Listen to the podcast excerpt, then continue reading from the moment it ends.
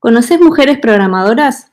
¿Sabías que según datos de la Fundación Sadowski para el año 2015, realizó un estudio que se llamaba ¿Y las mujeres dónde están? que arrojó que en las carreras de computación las mujeres eran el 67% en la década de los 60? ¿Sabías que además llegaron al 75% en los 70? Según el año del informe, en ese momento éramos el 11%. Chicas en Tecnología realizó un informe posterior y mostró un incremento que llegaba al 15%. 15% total. ¿Querés conocer historias en primera persona? Soy Mariana Silvestro y esto es Mujeres en Steam, el podcast.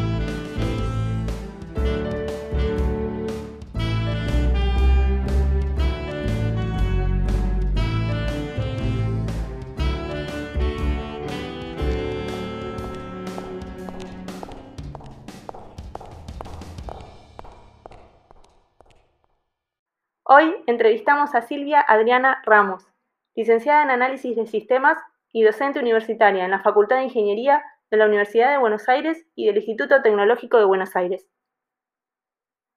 Nada, em, empecemos. La primera pregunta que te hago es, ¿cuándo y dónde naciste? eh, porque es, viste, onda medio bibliográfico, no sé si... Claro, sí, sí, estuve viendo las otras entrevistas, y bueno, yo nací el 31, de, el 31 de diciembre del 65, de 1965, ¿sí? Acá en, la ciudad de Buenos Aires, a pocas cuadras de donde estoy viviendo yo ahora, eh, queda el sanatorio, y bueno, y viví en Ciudad de Buenos Aires toda, toda mi vida, así que desde que, desde que nací que estoy viviendo acá. Bien. Y mm, ¿Cómo era, eh, digamos, como el seno familiar, digamos? Eh, yo soy hija única, sí. yo soy hija única, eh, mis padres, bueno, mi madre siempre fue, mis padres son inmigrantes, eran inmigrantes españoles, así que yo soy primera generación argentina. ellos en España vivían en el campo, eran, eran campesinos, eran familias, digamos, de, de aldea, lo que se llama allá de aldea, eh, en Galicia sí que realmente eran gallegos, no como le decimos a nosotros, todos los españoles decimos gallegos, ellos eran gallegos, así que no se ofendían cuando le decían gallegos como que los catalanes. Y bueno, ellos eh, habían sido campesinos, así que ellos, eh, gente que tenía la instrucción, digamos, primaria, lo que llamaríamos nosotros la educación primaria, pero un poquito menos, porque digamos, es como una, primaria rural que tuviéramos nosotros acá en la Argentina.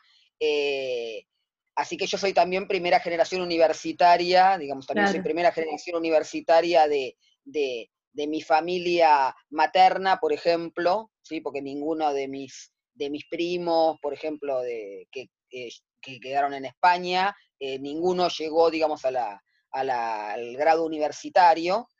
Así que, bueno, eh, hija única, estudiando, ¿viste? De la primaria, secundaria y bueno, después la, universidad. Pero no, no era no un tema de tradición de, del estudio de, mi familia, ¿no? El estudio universitario.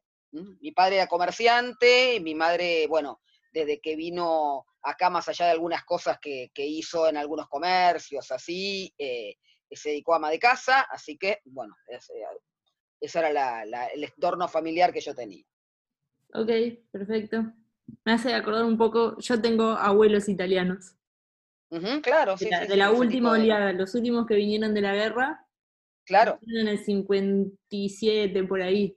O sea, súper tarde en comparación de los otros. Pero claro, bueno, mis padres vinieron en el, mis padres vinieron en el 50. También era medio tarde porque en esa época tampoco se podía llegar mucho, viste que ya empezaban a, cortar un poco los, a los, las llegadas de inmigrantes. Claro, sí, sí. Y bueno, ellos vinieron y la, la, gracia es que vinieron en el mismo barco, en el mismo año, pero en dos viajes distintos. O sea, primero vino el barco, eh, llegó en abril el barco con mi mamá, que vivió con en ese momento con la, hermana de mi abuela, o sea, la hermana de la madre, que ya estaba viviendo acá, tenía su familia, tenía chicos y todo eso, y eh, después el barco volvió a España y en diciembre el mismo barco trajo a mi papá, que bueno, se fue a vivir con uno, un primo de los padres, digamos, que también se había casado acá y tenía su familia, entonces él también había venido mi tío, uno de los hermanos más grandes de mi papá, mi papá era el más chico de todos los hermanos, pero uno de los hermanos había venido acá y digamos eso fue lo que le dio la puerta de entrada a, mi viejo para venir acá, digamos. Para, sí, sí, este, muy típico, muy típico, es muy familiar. exactamente. Entonces, bueno, la, la tercera pregunta ya medio como un poco se responde. Te quería preguntar si había alguna influencia del tipo científica o que te haya más o menos aproximado a lo que te terminaste dedicando. Puedes decir, no, la generación, o sea, y, tus viejos, digamos, eh, con trabajos eh, bastante eh, comunes, digamos, comunes a la época, entonces no tuviste ninguna influencia, digamos, de ese estilo.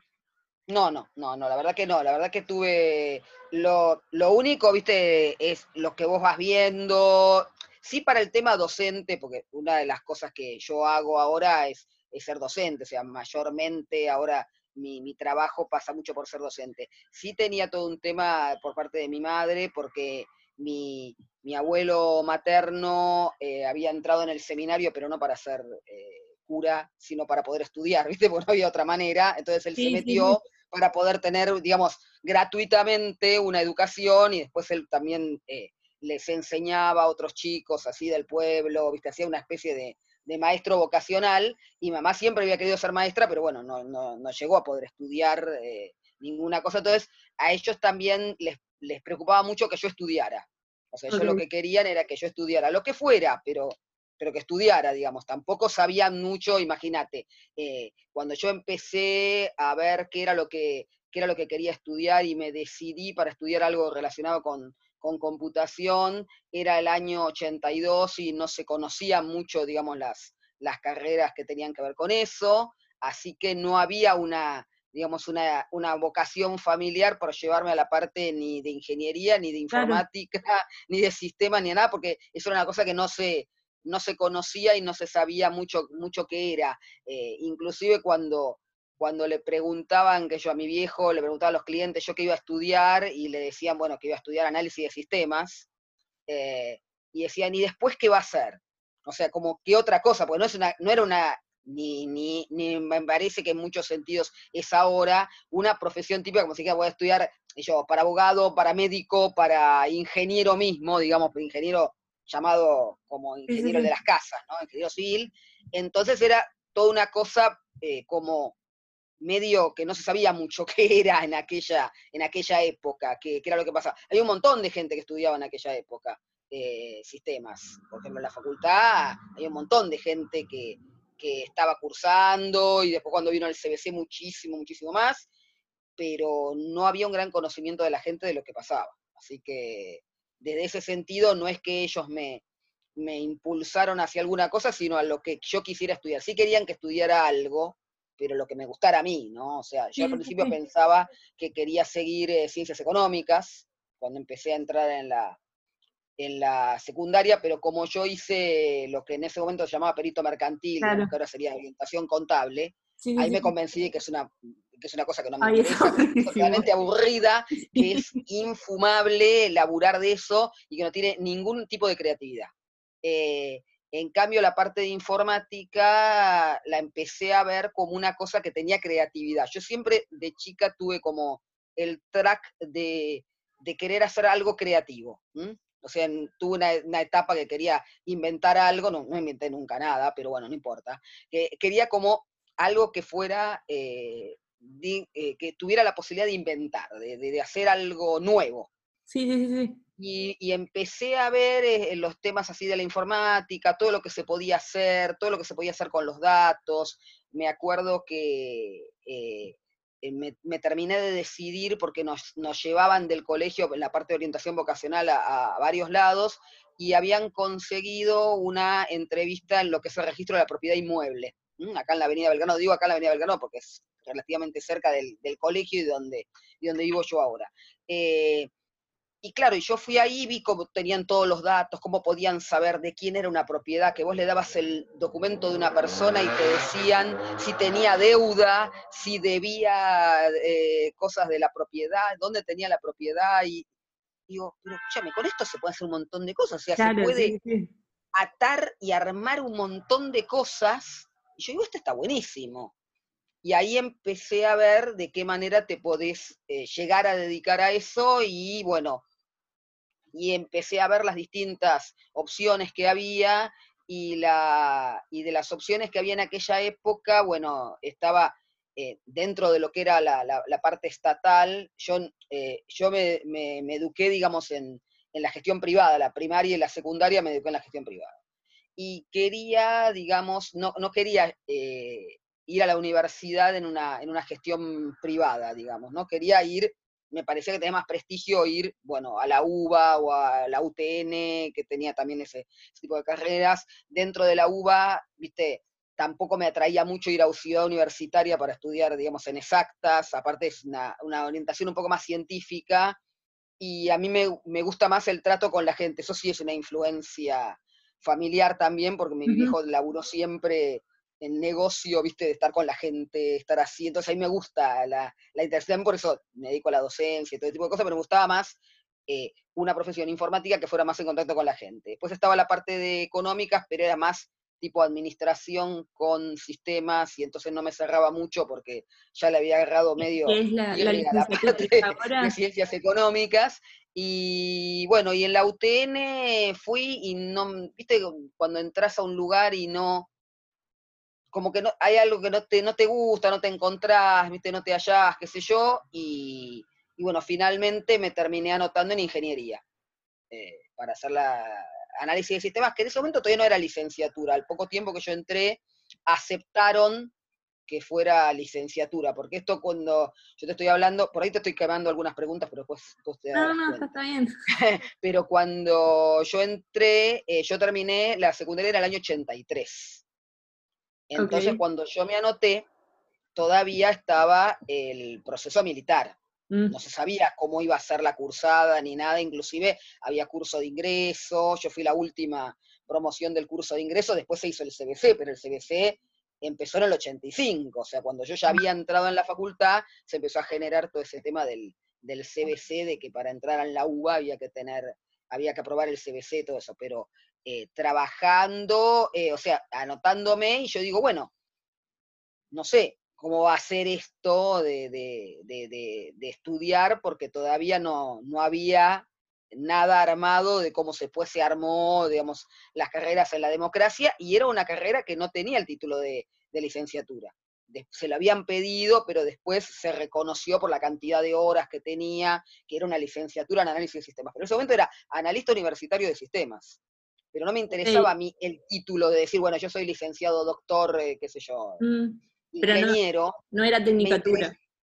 No, no era una tecnicatura, era una carrera universitaria. Y después, eh, enseguida le pusieron el, título de licenciatura, porque por la cantidad de horas que tenía y por el hecho, bueno, todo lo que, todo lo que abarcaba, eh, inclusive la gente que le habían dado el título le dieron después un título de licenciado porque habían seguido la, la misma carrera, así que les reconocieron el, título, eh, pero siempre me, gustó, digamos, esa, esa parte de, creativa de los sistemas. Y después, bueno, uno se va metiendo y va, va entendiendo un poco más de qué se trata, porque una cosa es leer, digamos, el folleto de qué se trata, y otra cosa es después ver de qué se trata. Pero eh, a mí como que me abrió la cabeza ese tema, de ver gente laburando de eso. Yo quiero laburar de eso, que vos me digas, mira, yo quiero saber esto, como le decíamos, viste, nosotras a, los de la propiedad inmueble, ah, yo quiero saber eh, eh, quién, quiénes eran los dueños anteriores de, qué sé yo, de la casa donde viven mis abuelos, viste, que se mudaron el año pasado. Entonces le decía, bueno, la casa en tal lado, tal, y tú te decías, bueno, sí, acá sale que el dueño anterior se llamaba tal, viste, y vos decís, ¿cómo lo haces, viste? ¿Cómo se te ocurre hacer, ello, ahora digamos una consulta, viste, o un query para, para saber eso? pero en ese momento es como medio mágico, ¿viste? Que decís, bueno, tirame algo y yo te contesto, eh, te contesto lo que vos quieras saber, yo tengo acá todos los datos, imagínate que en ese momento eh, eran todas las cintas, ¿viste? Que había ahí con todos los datos, porque claro, una cosa, un centro de cómputos que era más, grande, ¿viste? La máquina que mi comedor que estoy, estoy ahora, ¿viste? Unas cosas enormes, estaban todos los datos, y bueno, pero e, ese tema de decir, yo eh, te armo algo para, para poder sacar lo que vos querés saber. ¿sí? Y lo que, como que lo creas en el momento. Vos vas viendo cómo, cómo es el laburo, ¿no? Que no, es tan idílico, pero tiene, todo, tiene todo un montón de cosas que sí son creativas. Pero, pero sí, o sea, es, es una...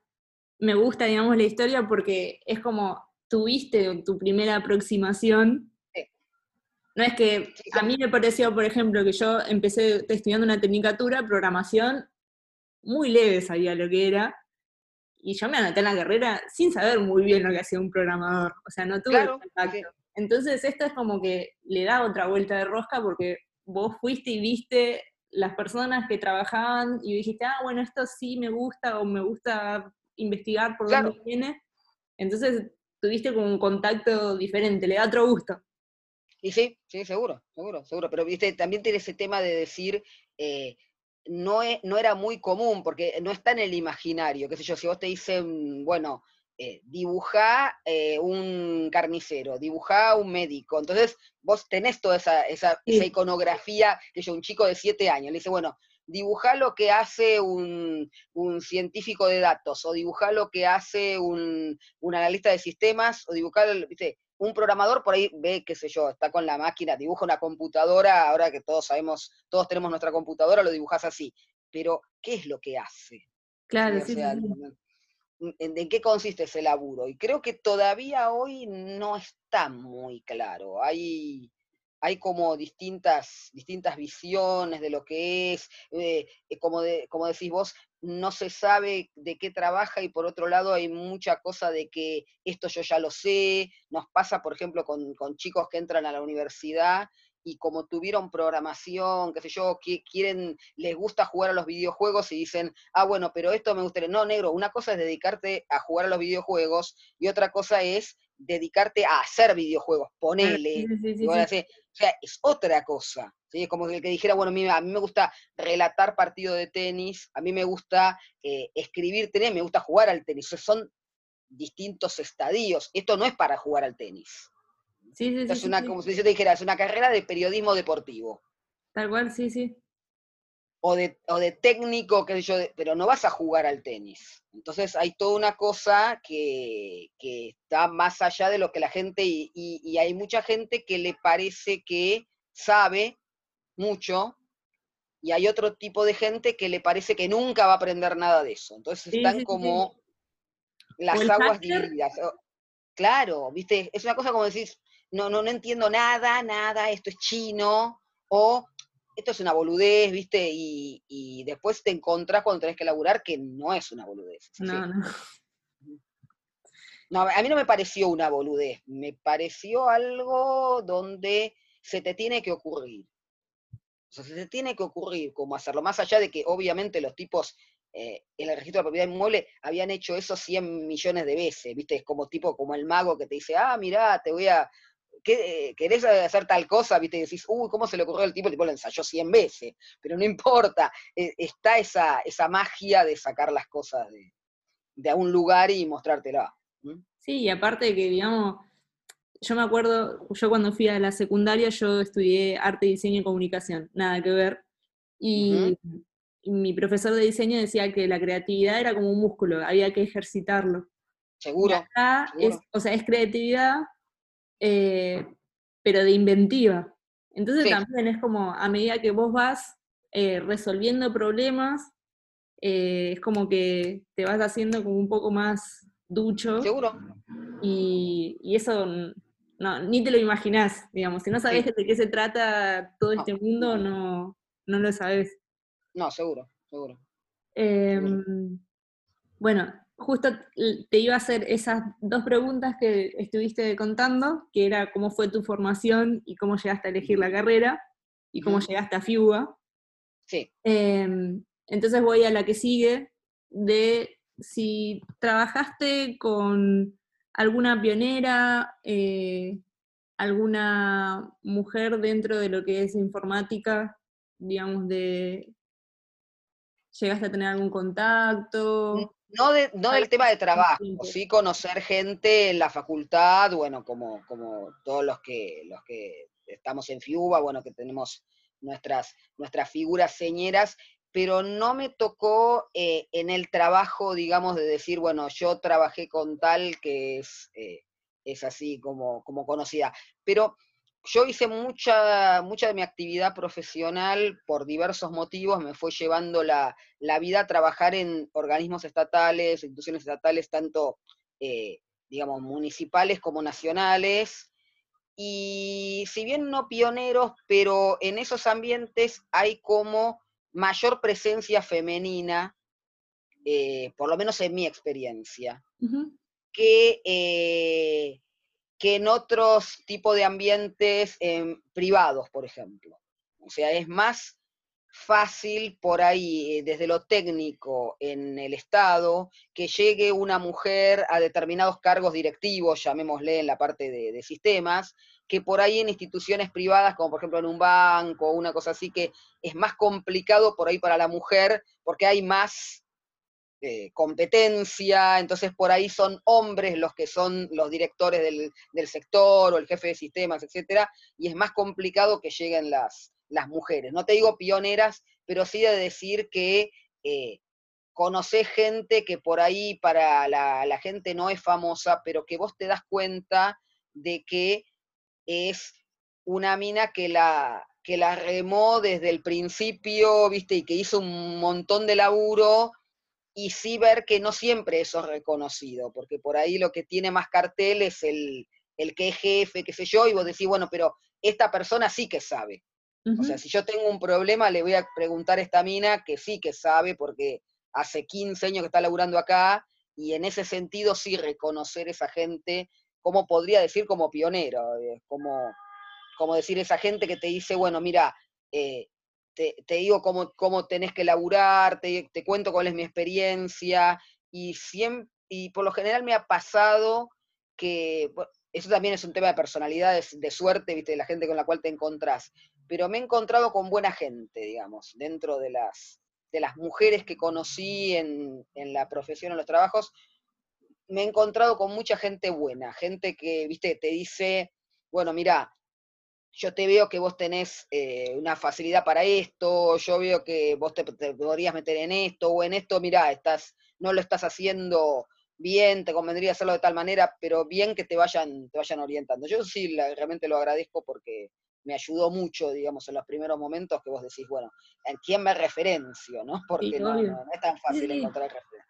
¿Mm? Te cambia, te cambia totalmente la experiencia, siempre que el primer trabajo aparte siempre es bastante... Seguro, no, seguro, seguro, seguro, seguro. Pero sobre todo en la facultad también encontrás que la mayoría de los profesores eh, son hombres, ¿viste? O sea, la mayoría de los docentes que encontrás son hombres, entonces la mayoría de los referentes también son hombres, y entrar al, a laburar y encontrar también mujeres que tengan experiencia, que sean respetadas, más allá de que les hayan dado el cargo o no, pero que vos veas que las respetan por lo que saben y por el laburo que hacen. Entonces eso también te, te alienta más, como decir, bueno, mira, más allá de los, de los cargos, que nunca fui muy fanática de los cargos, por eso yo te decía, de los títulos y honores, por eso yo te decía, no me importaba tanto que la carrera no tuviera un, lo reimbombante, eh, pero tampoco me interesaron, viste, nunca los títulos y honores en las empresas o en los lugares donde yo laburé, pero sí ese tema de que digan, bueno, mira, yo quiero que me respeten mi laburo, viste, o sea, que,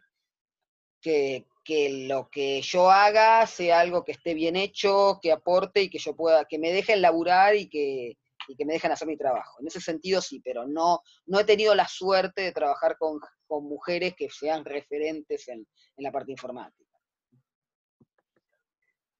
Bien, bien, bien. Em, cuando tuviste que elegir la carrera y también a la hora, digamos, de, de cómo se fue formando tu experiencia laboral, ¿tuviste alguna traba, algo así como una complicación?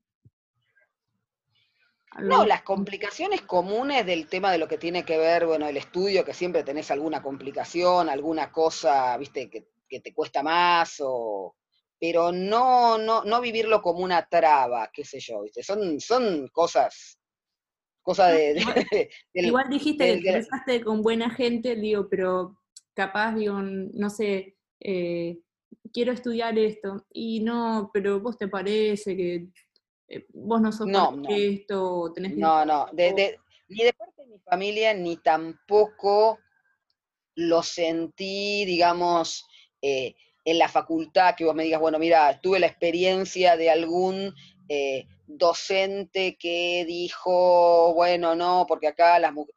A, mí particularmente no me, no me pasó, no es que no hubiera no es que no hubiera ese tipo de docentes, etcétera, pero por ahí en las, en las materias específicas de lo que era la carrera de sistemas, lo que sigue siendo la carrera de sistemas, eh, es mucha gente que está laburando en, el, en el rubro y hay más mujeres por ahí laburando en el rubro que en otras carreras donde no es tan común la presencia de la mujer, entonces eh, yo creo que la gente que trabajaba en informática, que nos, nos daba clases a nosotros, estaban acostumbrados a que había digamos, mujeres trabajando donde ellos estaban trabajando. Si bien en muchos casos no eran la mayoría ni muchísimo menos, pero había, digamos, una experiencia de, ese tipo de cosas. Eh, y tampoco por ahí en la facultad, sí era una cosa rara eh, en ese momento, en mediados de la década del 80, la mujer, digamos, en la Facultad de Ingeniería. Era como que un poco, nosotras estábamos porque estábamos en esa carrera que era menor, ¿viste? O sea, no era, no era una de las ingenierías. Entonces, por ahí si, si vas a alguna de las ingenierías más reconocidas, por ahí puede haber algún tipo de, de otra mirada al respecto, pero no, no la sentí yo particularmente. En algún trabajo sí, por ahí, viste, todo ese tema de decir, bueno, sí, pero en realidad, ¿cómo, viste, las mujeres no pueden hacer guardia de tal momento, en aquel, en aquel momento, ¿no? La mujer no puede hacer guardia, no puede hacer esto, y no qué sé yo, viste, y todo ese tipo de cosas que por ahí, eh, en el ámbito laboral, sí te notas un poco esa, esa competitividad de un poco sonsa, de tratar de, segregar a las mujeres y prevalecer el tema, el tema de los varones. Pero no, no me pasó en la facultad y tampoco, qué sé yo, yo de, consultar lo que pensaba estudiar, más que con mis viejos no lo he consultado y ellos, bueno, mientras me gustara a mí, mientras yo lo hiciera, no, no, no tenían problema, ¿viste? Tampoco era que me iba mal, porque por ahí a veces pasa que, qué sé yo, ¿viste? Vos vas y te va mal, o qué sé yo, tu viejo te dice, bueno, pero a vos te parece, no te convendría elegir otra cosa, porque vos vas y estás todo el día, qué sé yo, eh, puteando de que no entendés, o de qué sé yo. No pasaba eso, digamos, ¿no? O sea, más allá de, de que uno a veces le va mejor, a veces le va peor, no, yo no sentí una cosa de decir, uy, no, esto no es para mí, esto, viste, no entiendo nada, y que y que te digan, bueno, mira, elegí otra cosa o algo más fácil, mm. ¿viste? No, no, no, no había ese tipo de cosas. Genial. Em, bueno, me dijiste que tuviste compañeras, eh, pero, digamos, ¿tuviste así a alguien que digas, eh, alguien que te inspiró, que fue como tu modelo, o alguien que admiraste, una especie de, de mentor a mentor? Mm, no, digamos, en la parte de la, de la facultad, no, no, no digamos así, sí por ahí ver eh, algún, eh, desde el punto de vista docente, viste, por ahí alguna, no, no tanto profesoras, porque tuve pocas profesoras, eh, la mayoría eran profesores, viste, los que estaban a cargo de las materias, la, la, mayoría eran, eran hombres, muy, muy poco caso de mujeres. Pero sí por ahí docentes auxiliares, alguna, algunas sí que, digamos, como decir, bueno, sí, esta, esta persona me, ¿viste? me, gusta, que yo como, como explica cómo se dedica, cómo es así, pero no, no digamos como, como pares o como alguien que me haya, digamos, particularmente mentoreado o ayudado, no, digamos. Salvo en la, parte laboral, por ahí sí en algunos trabajos, viste, gente que te, ayuda, sobre todo cuando recién empezás, pero no en la facultad, no en la facultad. Em, ¿Y cuál podrías decir que sería como tu mejor recuerdo desde que trabajaste de todo esto? Algo así como que te haya marcado o un momento que te haya gustado mucho. Mira, no sé si buscaría, digamos, un momento, digamos. Son, son como colecciones así de, momentos eh, que en, mi caso particular todos tienen que ver con, circunstancias, digamos, de, grupos de trabajo, de compañerismo, de grupos de trabajo y de, de vivencias por ahí compartidas y haber salido de, de temas eh, por ahí complejos que había que resolver, eh, y, grupos así que, se mantienen y que aún en, el día de hoy con algunos grupos seguimos, seguimos en contacto y seguimos eh, siendo amigos y nos seguimos frecuentando, pero esos momentos, no, no un momento de decir, mira, yo conseguí, qué sé yo, poner el cohete en la luna, estoy dando un ejemplo. Mm extraordinario, pero no, no ese tipo de momentos. Pero sí que algunas cosas, cuando vos eh, laburás, algunas cosas del laburo no te gustan tanto, todo ese tema de nuestro laburo, de la falta de horarios, de las presiones a último momento, de todo ese tipo de cosas que, que en lo particular a mí no me, no me gustan tanto, pero todo eso se eh, compensa con el tema de trabajar con otros. O sea, es duro eso. Pero cuando vos sabés que hay una, como una red que te, te, ayuda a sostener y que unos a los otros nos ayudamos a sostener, es más, más llevadero. Es como que eso es más, más fácil de, sobrellevar. Y eso me, me, llevó. Pero yo no sé si tiene tanto que ver con, con la profesión en sí, si por ahí tiene que ver con, con los laburos que uno ha transitado, con la gente que ha tenido la suerte de conocer, pero no como el momento ajá de decir, ah, sí, yo cuando descubrí esto, cuando pudimos poner en marcha esto, mm, me sentí realizado, me sentí bien, pero, eh, por ejemplo, una vuelta en, mi primer laburo eh, me tocó que mi primer laburo era en lo que en ese momento era la caja de jubilaciones de la Municipalidad de la Ciudad de Buenos Aires. Bueno, en ese momento primero era municipalidad y segundo, las cajas no estaban todavía unidas, faltaba poco para que se juntaran todas las cajas en el, en el ANSES. Y hubo una, una problemática que nos llevó a tener que en un día y medio de fin de semana tener que liquidarle a, toda la gente para que pudieran cobrar, digamos. Era una situación como si ahora dijeras, es este fin de semana y el primero hay que, hay que pagar. Y bueno, uno no toma conciencia por ahí cuando está haciendo el laburo, pero después me acuerdo que nos dieron una especie de reconocimiento, una cosa así, y vos decís, claro, hay gente atrás de esto. O sea, todo lo que nosotros hicimos permitió que mucha gente que, que era jubilada pudiera cobrar el lunes y no dijeras, bueno, mira, está toda la, toda la semana sin poder cobrar. O sea, ese tipo de cosas eh, son las que por ahí te gratifican en el sentido de decir, bueno, le ayudaste a la gente a, solucionarle un problema o a que tuviera, digamos, acceso a algo que, tiene que tener acceso, pero, pero vos tuviste que laburar para que eso fuera posible. Entonces, e, ese tipo de cosas por ahí te da la dimensión de decir, ah, esto es realmente algo que, sirve, que ayuda y que, que, a la gente le ayuda, aunque no sepa cómo corno fue que, se terminó haciendo eso. Em, ¿Tuviste, em, formaste familia?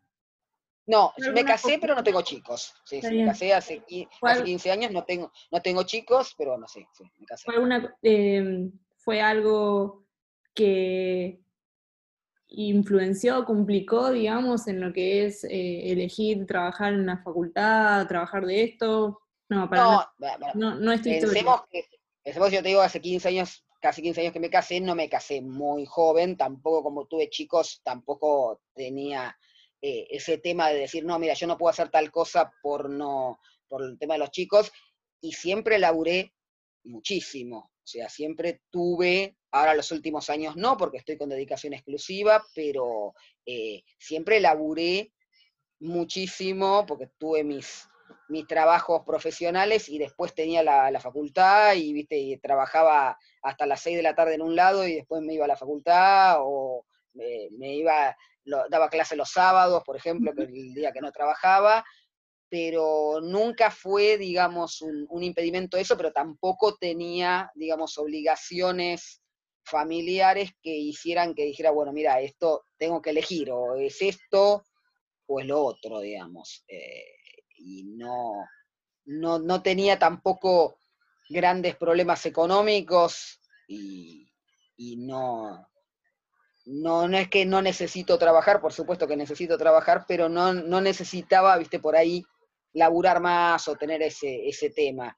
Que eso sí es un tema que, que les preocupaba, por ejemplo, al principio a mis padres, que decían, bueno, pero vos por, por ir a la facultad a dar clase, no descuides el trabajo, ¿viste? Como diciendo, no vaya a ser que eh, tengas que yo, salir antes del trabajo o no cumplir con el trabajo por el hecho de ir a la facultad, ¿viste? O sea, una cosa como que era mucho más importante el, el trabajo, digamos, profesional que el tema de la facultad. Y para mí eran eran la misma cosa, digamos, o sea, eran, era, mi trabajo en un lado y mi trabajo en el otro, como el que dice, mm. bueno, mira, yo tengo dos trabajos, no es que tengo un trabajo y, y, si me queda tiempo después voy y juego al tenis, bueno, no, yo eran dos trabajos, son dos trabajos que me gustaba hacer y que, y que quería seguir manteniéndolo, bueno, tuve la posibilidad por eso de, de, poderlos mantener, porque tampoco tenía una, una estructura familiar que sostener, tenía, tenía apoyo, digamos, de, de mis viejos y bueno, yo no me, no me, tenía que preocupar de un montón de cosas y podía dedicarme a laburar y hacer lo que, lo que me gustaba, ¿sí? Pero en ese sentido no, no, no sentí que tuviera que elegir entre, entre una cosa y la otra.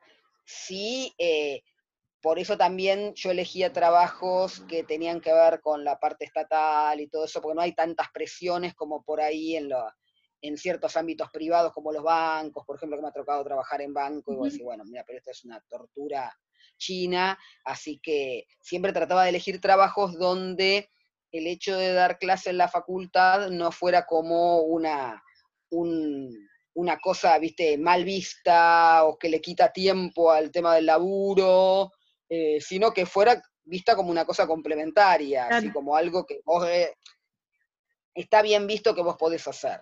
Eh, eso también, por ahí si yo hubiera, hubiera priorizado el tema del, del, trabajo, por ahí habría elegido trabajos con mayor visibilidad o con mayor carga de laburo con mayor gloria o lo que fuera, pero a mí lo que me interesaba es que me dejaran hacer las cosas que me gustaba a mí. Claro, está bien. Es, mm. Digo, bueno, si este trabajo me permite compatibilizar, me acuerdo una vuelta que me habían ofrecido un trabajo también en el, Estado, un trabajo en AFIP, que era un trabajo realmente muy, muy interesante, pero tenía el tema de, que decían, bueno, mira, vos tenés que viajar, digamos, para hacer auditorías y todo eso. Entonces yo decía, bueno, ¿y con cuánta anticipación me dicen a mí que yo tengo que viajar? Me dice, bueno, pero puede ser que te digan eh, con, qué yo, dos días de anticipación que tenés que viajar. Yo digo, bueno, pero yo no puedo aceptar esto, ¿cómo hago con la facultad? ¿Cómo hago para organizar? Si yo tengo que dar una clase, yo en dos días no puedo conseguir a alguien que me dé la clase, ni tampoco puedo dejar, ¿viste? Y le explicaba todo esto, ¿viste? Y la persona que me hacía la entrevista me dice, sí, la verdad que eh, tenés razón, esto no es para vos. Claro, sí, sí. Porque, digamos, yo privilegiaba ese tema de que tenía que estar, eh, tenía que cumplir con lo que era mi trabajo en la facultad. Yo no podía decir, no, mira, yo, viste, cuando puedo voy y cuando tengo que viajar no voy. No, chame. No puedes laburar así, ¿viste? Que vas cuando te parece y cuando no, no vas.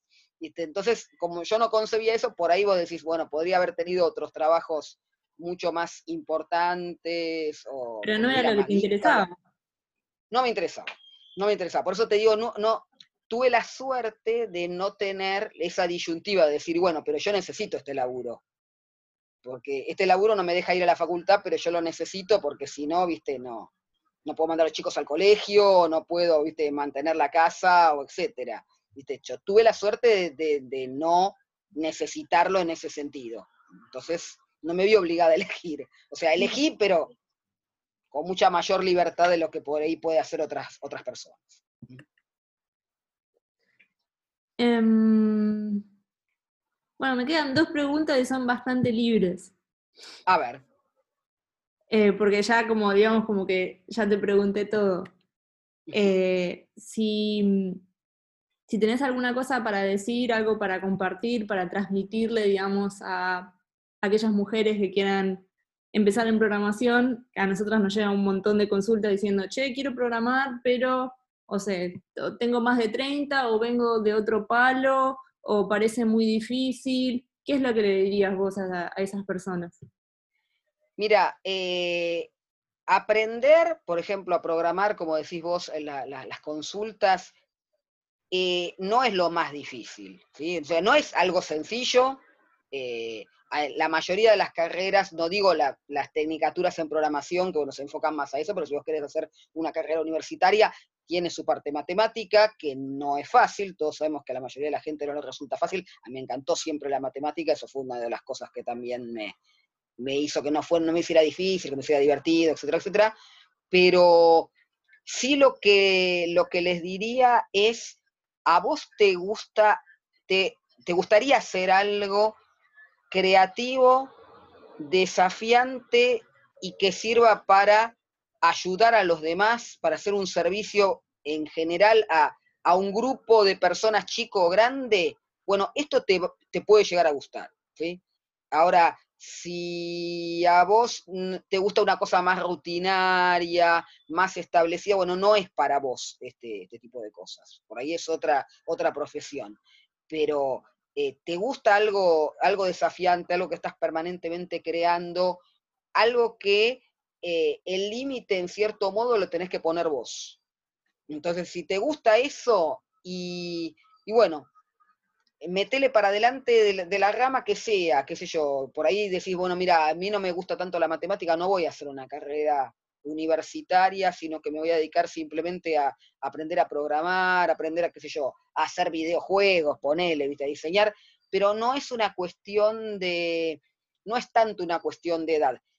Hay un tema de una cuestión de edad, pero no tiene que ver con la profesión, tiene que ver con cómo está estructurado el mercado actualmente no te digo en la Argentina, te digo en cualquier parte del mundo. O sea, si vos decís, bueno, mira, yo esto lo quiero para hacer guita, y sí, cuanto vos más grande empieces, mm. menos chances tenés de poder hacer guita. No digo que es imposible, obviamente, pero menos chances tenés, pero eso te pasa en todos lados. o sea, eso te pasa si vos te querés dedicar a ser, qué sé yo, a, a ser médico, si te querés dedicar a ser abogado, eh, bueno, cuanto más tarde te mm. recibas, menos trayectoria vas a poder hacer y menos vas a poder, digamos, ganar guita con el laburo. Pero eh, no es un límite del tema de edad, no, no, no, no, no es un límite de eso. Eh, el límite pasa por otros lados, ¿sí? O sea, también por tener la flexibilidad, o sea, tiene que ser alguien que, eh, yo creo que en todas las, las profesiones ahora, pero tenés que estar eh, dispuesto a permanentemente seguir aprendiendo cosas nuevas. Mm. Si vos querés algo que puedas estar más o menos estable y que no tengas demasiado sobresalto de cosas que tenés que aprender, hay otras profesiones donde vos, digamos, terminaste de estudiar y podés estar un tiempo tranquilo, no digo que no, no te tenés que capacitar, pero por lo menos ya tenés algo que sabés hacer. Acá tenés que estar permanentemente. ¿A vos te gusta estudiar? Bueno, está bien, a vos no te gusta estudiar y decís, bueno, mira, estoy esperando solamente el momento en que termine, no es para vos. Mm. Esto no es para vos, busca otra cosa. A mí siempre me gustó estudiar, a mí siempre me gustó más estudiar que trabajar. me encanta todo esto porque, digamos, tanto para la docencia como para la profesión, tengo que estar permanentemente estudiando, permanentemente estudiando y, no, me, no me pesa eso. Pero por ahí hay gente que dice, no, mira, a mí, no me rompas, ni también explícame lo que tengo que hacer y no me digas que cada dos años tengo que cambiar totalmente como lo hacía, porque me vuelvo loco. Bueno, está bien, no, no, no es, no es para vos. Mm. Y la última, a ver si me sirve para, futuras, futuras entrevistas. Para mí, Ajá. algo que te hubiese gustado que te, que te pregunte y que no te pregunte. ¿Qué me hubiera gustado que me preguntaras? es, algo que a veces los periodistas dicen, bueno, le faltó preguntar algo que me hubiera gustado que, que, preguntaras. Eh, por ahí algo lo hablamos, pero digamos el tema de eh, el rol de la mujer actualmente en los trabajos informáticos, ¿sí? Porque yo no, no soy socióloga ni ni hago estadísticas al respecto, pero muchas veces ha salido eh, en, charlas, que yo me acuerdo, hace un tiempo fuimos a una charla con Rosita, con uno que estaba Vir, también, bueno, estaban varias, y que hablábamos del tema de por qué las mujeres no estudian carreras informáticas. Y hay un tema también que tiene que ver con el mundo del trabajo.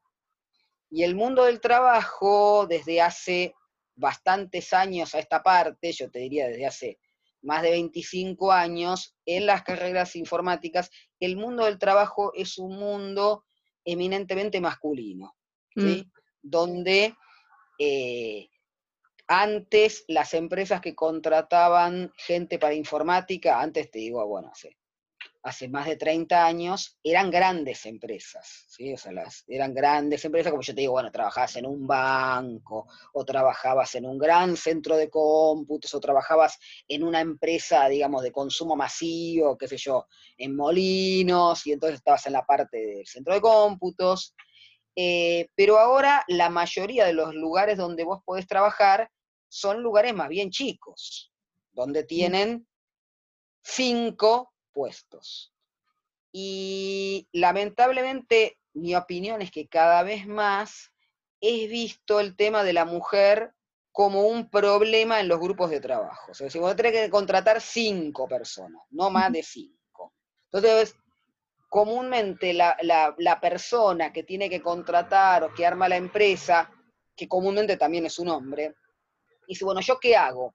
Contrato dos mujeres y tres hombres y entonces tengo que poner un baño distinto y tengo que poner todas cosas así, o contrato cinco tipos que no hacen problema, no joden, no tienen el problema de si tienen los chicos, si no tienen los chicos, si fulano la miró, si Mengano le dijo que vino con... Entonces se ve a la mujer como un problema. Y entonces, ¿qué pasa? Que nadie va a estudiar algo de lo cual no vas a poder trabajar, ¿sí? O sea, de lo cual te va, te va a resultar difícil trabajar. Y yo creo que eso fue alejando, en cierto modo, a las mujeres de estudiar este tipo de carreras. Por eso es importante, digamos, como hacen ustedes el, rol de tratar de invitar a, a mujeres para que cuenten, para que hablen de su experiencia, para que digan, digamos, cómo hicieron para decidir la carrera, cómo les fue en su, en su ámbito laboral. Es importante eso, eh, porque es importante saber que realmente se puede laburar de eso. Porque la experiencia que después tenés es que es bastante difícil que le hagan un lugarcito, digamos, a la mujer dentro de los, de los grupos, ¿sí? que es más fácil organizar, está visto como que los hombres son menos problemáticos, ¿viste? que las mujeres y que las mujeres son más problemáticas. Mm, Entonces, eh, ese tipo de cosas eh, no está, por lo menos en el ámbito de la, de la informática, suficientemente como resguardado. Entonces, eh, como que se acepta ese tipo de, de comportamiento y se va haciendo también como un microclima, ¿no? Como una cosa en ambiente de, cancha, llamémosle, donde, viste, somos todos, viste, y decimos, y, porque así no tenemos que estar pensando que si hacemos un comentario, que si hacemos esto, que si hacemos lo otro, que una mujer se va a ofender o que nos va a decir tal cosa. Entonces se va haciendo toda una, una cultura así y eso me parece que es un problema serio, es un problema serio para, para poder trabajar. Por eso es muy importante que haya emprendimientos de mujeres, o sea, que haya eh, grupos donde haya mujeres que estén eh, trabajando, que estén trabajando juntas, que se apoyen, que se ayuden. Yo no tengo una, una faceta emprendedora, eh, y por eso nunca me dediqué a, digamos, decir, me pongo mi empresa, digamos, o me pongo mi propia consultora y con otra gente hacemos las cosas, pero yo considero que lo más importante en mi experiencia es el grupo humano. Entonces, si no hay una contención humana para que las mujeres puedan sentirse cómodas y sentirse bien a la hora de laburar, no vamos a conseguir que haya más mujeres que estudien estas carreras aunque les guste, porque después laburar se te hace muy difícil. Se te hace muy difícil, se te hace muy cuesta arriba y yo no tengo la solución, pero me parece que todo lo que es el, apoyo de lo que podamos hacer entre nosotras es muy importante. ¿sí? O sea, si yo digo, si yo tuviera la capacidad emprendedora, por ahí te digo, mira, sí, hagamos una empresa, pongamos una empresa y entonces que démosle más, más prioridad a que puedan trabajar mujeres, etcétera, etcétera. Pero si no hacemos algo en términos de, de cupo, o de cosas que se tengan que cumplir que son muy eh, antipáticas, eh, expresadas así. Pero es la única manera de demostrar empíricamente que la mujer no es el problema. Entonces, eh, si nadie se anima a salir a contratar mujeres, y bueno, digámosle que tienen que contratar. Entonces, como, como el tema, bueno, la, otra vez que hablábamos, lo hablábamos en esta charla con Rosita, eh, decía, decía, sí, lo que pasa es que está el tema también de la licencia por maternidad, la licencia por paternidad, que hasta que no se ponga que los padres también se toman la licencia y mm. que hagan que se la tengan que tomar, entonces siempre va a ser, no, porque la mujer, viste, y después te deja, te deja en banda porque para, para la licencia por maternidad y después se toma, viste, un año más sin goce de sueldo y etcétera, etcétera, entonces hasta que no haya una equiparación de decir, mira, los hombres también se pueden tomar y se tienen que tomar, que no digan, bueno, no, mira, eh, se la toma uno, se la toma el otro. claro, que realmente los hombres se, la, se tengan que tomar la licencia, así como la mujer se tiene que tomar la licencia, porque si la mujer dice, mira, yo quiero parir acá en la, en la oficina y venir al otro día, no puede. Claro, no puede, no le dejan, porque legal, no es legal. Bueno, que no sea legal tampoco que el hombre eh, pueda no tomarse, digamos, la licencia por paternidad. Yo creo que eso es un gran paso y que va a ayudar también a, digamos, como a, equiparar esa mirada, a que no pese ese aspecto y se empiecen a favorecer, porque eh, el tema informático es un tema que es muy apropiado para la mujer, por la, por la parte de circuito creativo que, que estimula. Y a veces se dice, por ese estereotipo de las mujeres no son buenas en matemática y en la carrera necesitas mucha matemática. O eh, las mujeres tienen mucho problema para... Con... No, mentira, nosotros hacemos 150 millones de cosas y ahora con la pandemia está todo el mundo que estás en la casa, que tenés que atender a los pibes, que tenés que ayudarle a hacer el laburo del colegio, porque nadie entiende un jorancho, y que tenés que laburar. Y... Podemos hacer 150 cosas al mismo tiempo. Y eso es algo que se necesita en un montón de profesiones y acá más, porque estás con dos cosas al mismo tiempo y las podés mantener bastante bien, digamos, es una cosa bastante atávica, ¿no? De que tenés que estar, ¿viste? haciendo pero con un oído para que los pibes que están en la gruta, digamos, que no venga un bicho y se lo morfe. Entonces, hay una cosa atávica y eso se puede aprovechar mucho en este tipo de trabajos.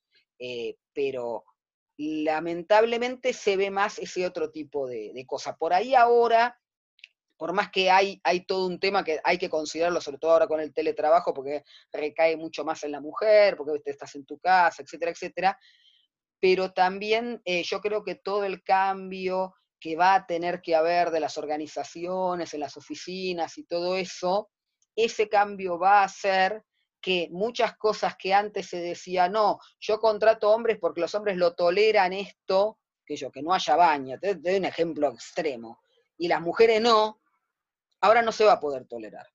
Y no lo va a poder tolerar nadie, porque no va a ser legal y no se va a poder tolerar. Y entonces creo que eso nos va a ayudar también a que muchas cosas que nosotros decimos no son cosas que le decimos porque nosotros somos finas, ¿viste? No. Es porque no puede ser así. Y sí. Y entonces el hombre tiene otra cultura de decir, no, mira, vos no podés perder el laburo, entonces vos tenés que decir, vos te tenés que bancar esto, tenés que bancar lo otro, y nosotras no nos bancamos mucho las cosas. Entonces somos incómodas.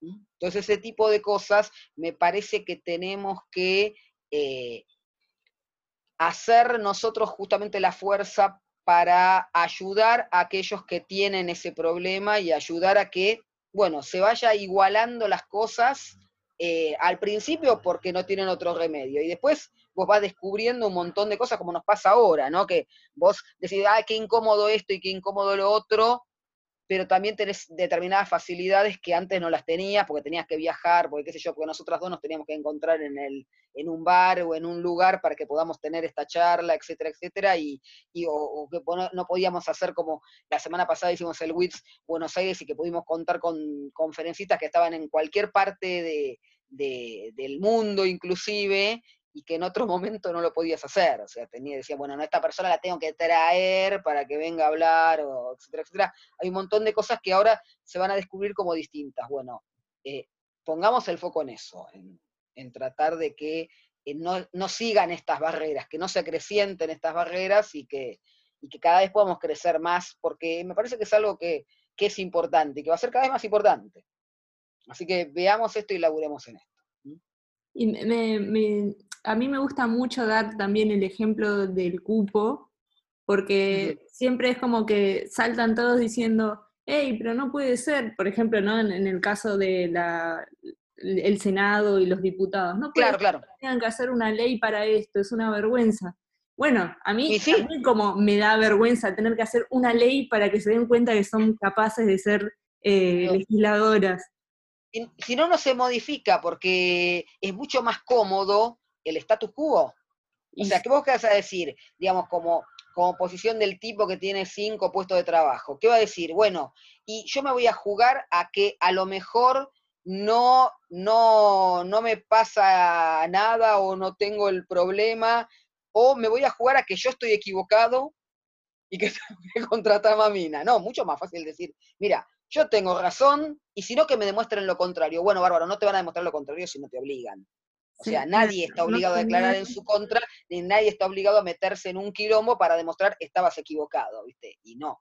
Mm, entonces, es triste, pero todos los cambios hay que ir haciéndolos así, hay que tratar de luchar para que eh, determinadas cosas se vayan implementando y después cuando se van implementando van cambiando. No, yo no sabía que, y sí, no, no sabías era más cómodo no enterarte. Y por eso para los trabajos, por eso para que puedan dar charlas, para que sean oradoras, y no que sea siempre una, porque si hay es una sola y es porque... Eh, hay que tener una, ¿viste? Hay que tener una, porque que no digan. Una, o porque ella sí, porque es como nosotros, es un hombre más. Claro. Entonces. Eh, lo que se termina haciendo es que vos, para poder meterte en esto, tenés que convertirte en un tipo. Y que en cierto modo eh, es, el, es el mensaje, ¿no? O sea, y no, no es la idea de convertirte en un tipo. ¿viste? La idea es eh, que seas lo que sos, si no importa lo que sos, pero que seas lo que sos, no, que no trates de imitar a, todo ese tipo de cosas. Por eso yo te decía antes, yo tuve la suerte de empezar a trabajar, digamos, en, en los ámbitos del Estado y todo así, donde hay menos ámbito de competencia, entonces podés entender mucho más quién sos vos mientras estás empezando a trabajar. Pero yo creo que si vos empezás a trabajar en un ámbito recontra competitivo, donde vos ves que, bueno, que, para, para, vos poder ascender no tenés que, que yo tener pibes, o no tenés que tener tu propia familia, etcétera, etcétera, porque si no, eh, vos ves a la gente que le pasa eso, que no asciende, que viste que lo reliegan y todo eso, te vas comiendo también ese mensaje, vas diciendo, no, yo para poder progresar acá tengo que hacer como los tipos, ¿viste? Que no me tiene que importar quedarme hasta las 10 de la noche en la oficina, que no me tiene que importar venir los sábados y los domingos aunque no haga nada. Yo cuando trabajaba en el banco, aparte de que es un trabajo que, que odiaba, una de las cosas era que vos te tenías que anotar en una lista quiénes eran los que tenían que venir a laburar el fin de semana. Entonces, ¿qué pasa? yo veía que había compañeros míos que siempre se anotaban, ¿viste? Por ejemplo, para ir a laburar el sábado o así. Yo digo, che, pero qué fulán, tanto trabajo tenés. No, no, lo que pasa es que queda bien que vos digas que querés venir a trabajar el fin de semana. Digo, pero es que vos venís y no tenías necesidad de venir. No me entraba en la cabeza. Enajenado. claro, es que en realidad, para quedar bien, ¿viste? O para no quedar mal, tenés que decir, no, yo estoy dispuesto a venir a trabajar el fin de semana. Entonces, esa lógica nosotros no nos la pueden meter en la cabeza, ni a palo, no importa. Yo no tenía pibes, no nada, pero es una idiotez total. Pero está construido todo eso en función de esa idiotez total. De decir, ah, ves, no tienen ganas de laburar. Y sí, no, negro, no tengo ganas de ir a jugar al truco todo el sábado, viste, ahí, en lugar de hacer lo que se me dé la gana de hacer a mí. Porque yo lo puedo hacer el durante la semana, hago todo el laburo, bueno, y si en algún momento tengo necesidad de laburar, laburaré, pero no. Parecía, hay gente toda la semana se anotaba para ir. Es decir, no tenés vida, no, no haces nada de tu vida, no vas a, dormir. Claro, pero era una cosa para, viste, ser bien visto y para progresar, y claro, el que no hace eso, el que no entra en esa lógica es mal visto, seguro. Ah, eh, me hice un poco largo, como dice Víctor Hugo, para, para eso, pero bueno, era, era un poco lo que me parece que, e, es interesante que, charlemos estas cosas. En ese sentido, sí. Yo no tuve mucha experiencia en, temas así, decir, yo he luchado, yo no soy Norma Rey ni nada, eh, pero, pero sí sé, sé, veo eso como el aspecto determinante que vos decís, bueno, yo le voy a decir a una persona que estudie y no tiene posibilidades de laburo, porque ahora el 70% de las posibilidades de laburo son pequeñas, viste, emprendimientos y está toda esa lógica de, varón, bueno, es difícil. Mm, es difícil. Sí, sí, es cierto. Bueno, yo ya estoy. Bueno, eh, Mariana, un gusto, ¿eh? muchas gracias por la invitación.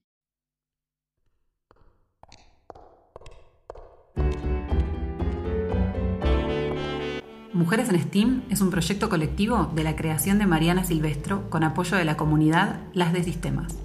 En ilustraciones, Mailén García. Redes y difusión, Virginia Barros y Luciana Dubiau. El tema musical es de Gabriela de Gregorio y en locución, Débora Arce. Podés seguir las notas completas en Medium, barra Mujeres en STEAM y barra Las de Sistemas. Las entrevistas completas las puedes ver en YouTube en el canal barra Mariana Silvestro y barra Las de Sistemas. Corre la voz, avísale a tus amigues. Nos reencontramos en el próximo episodio.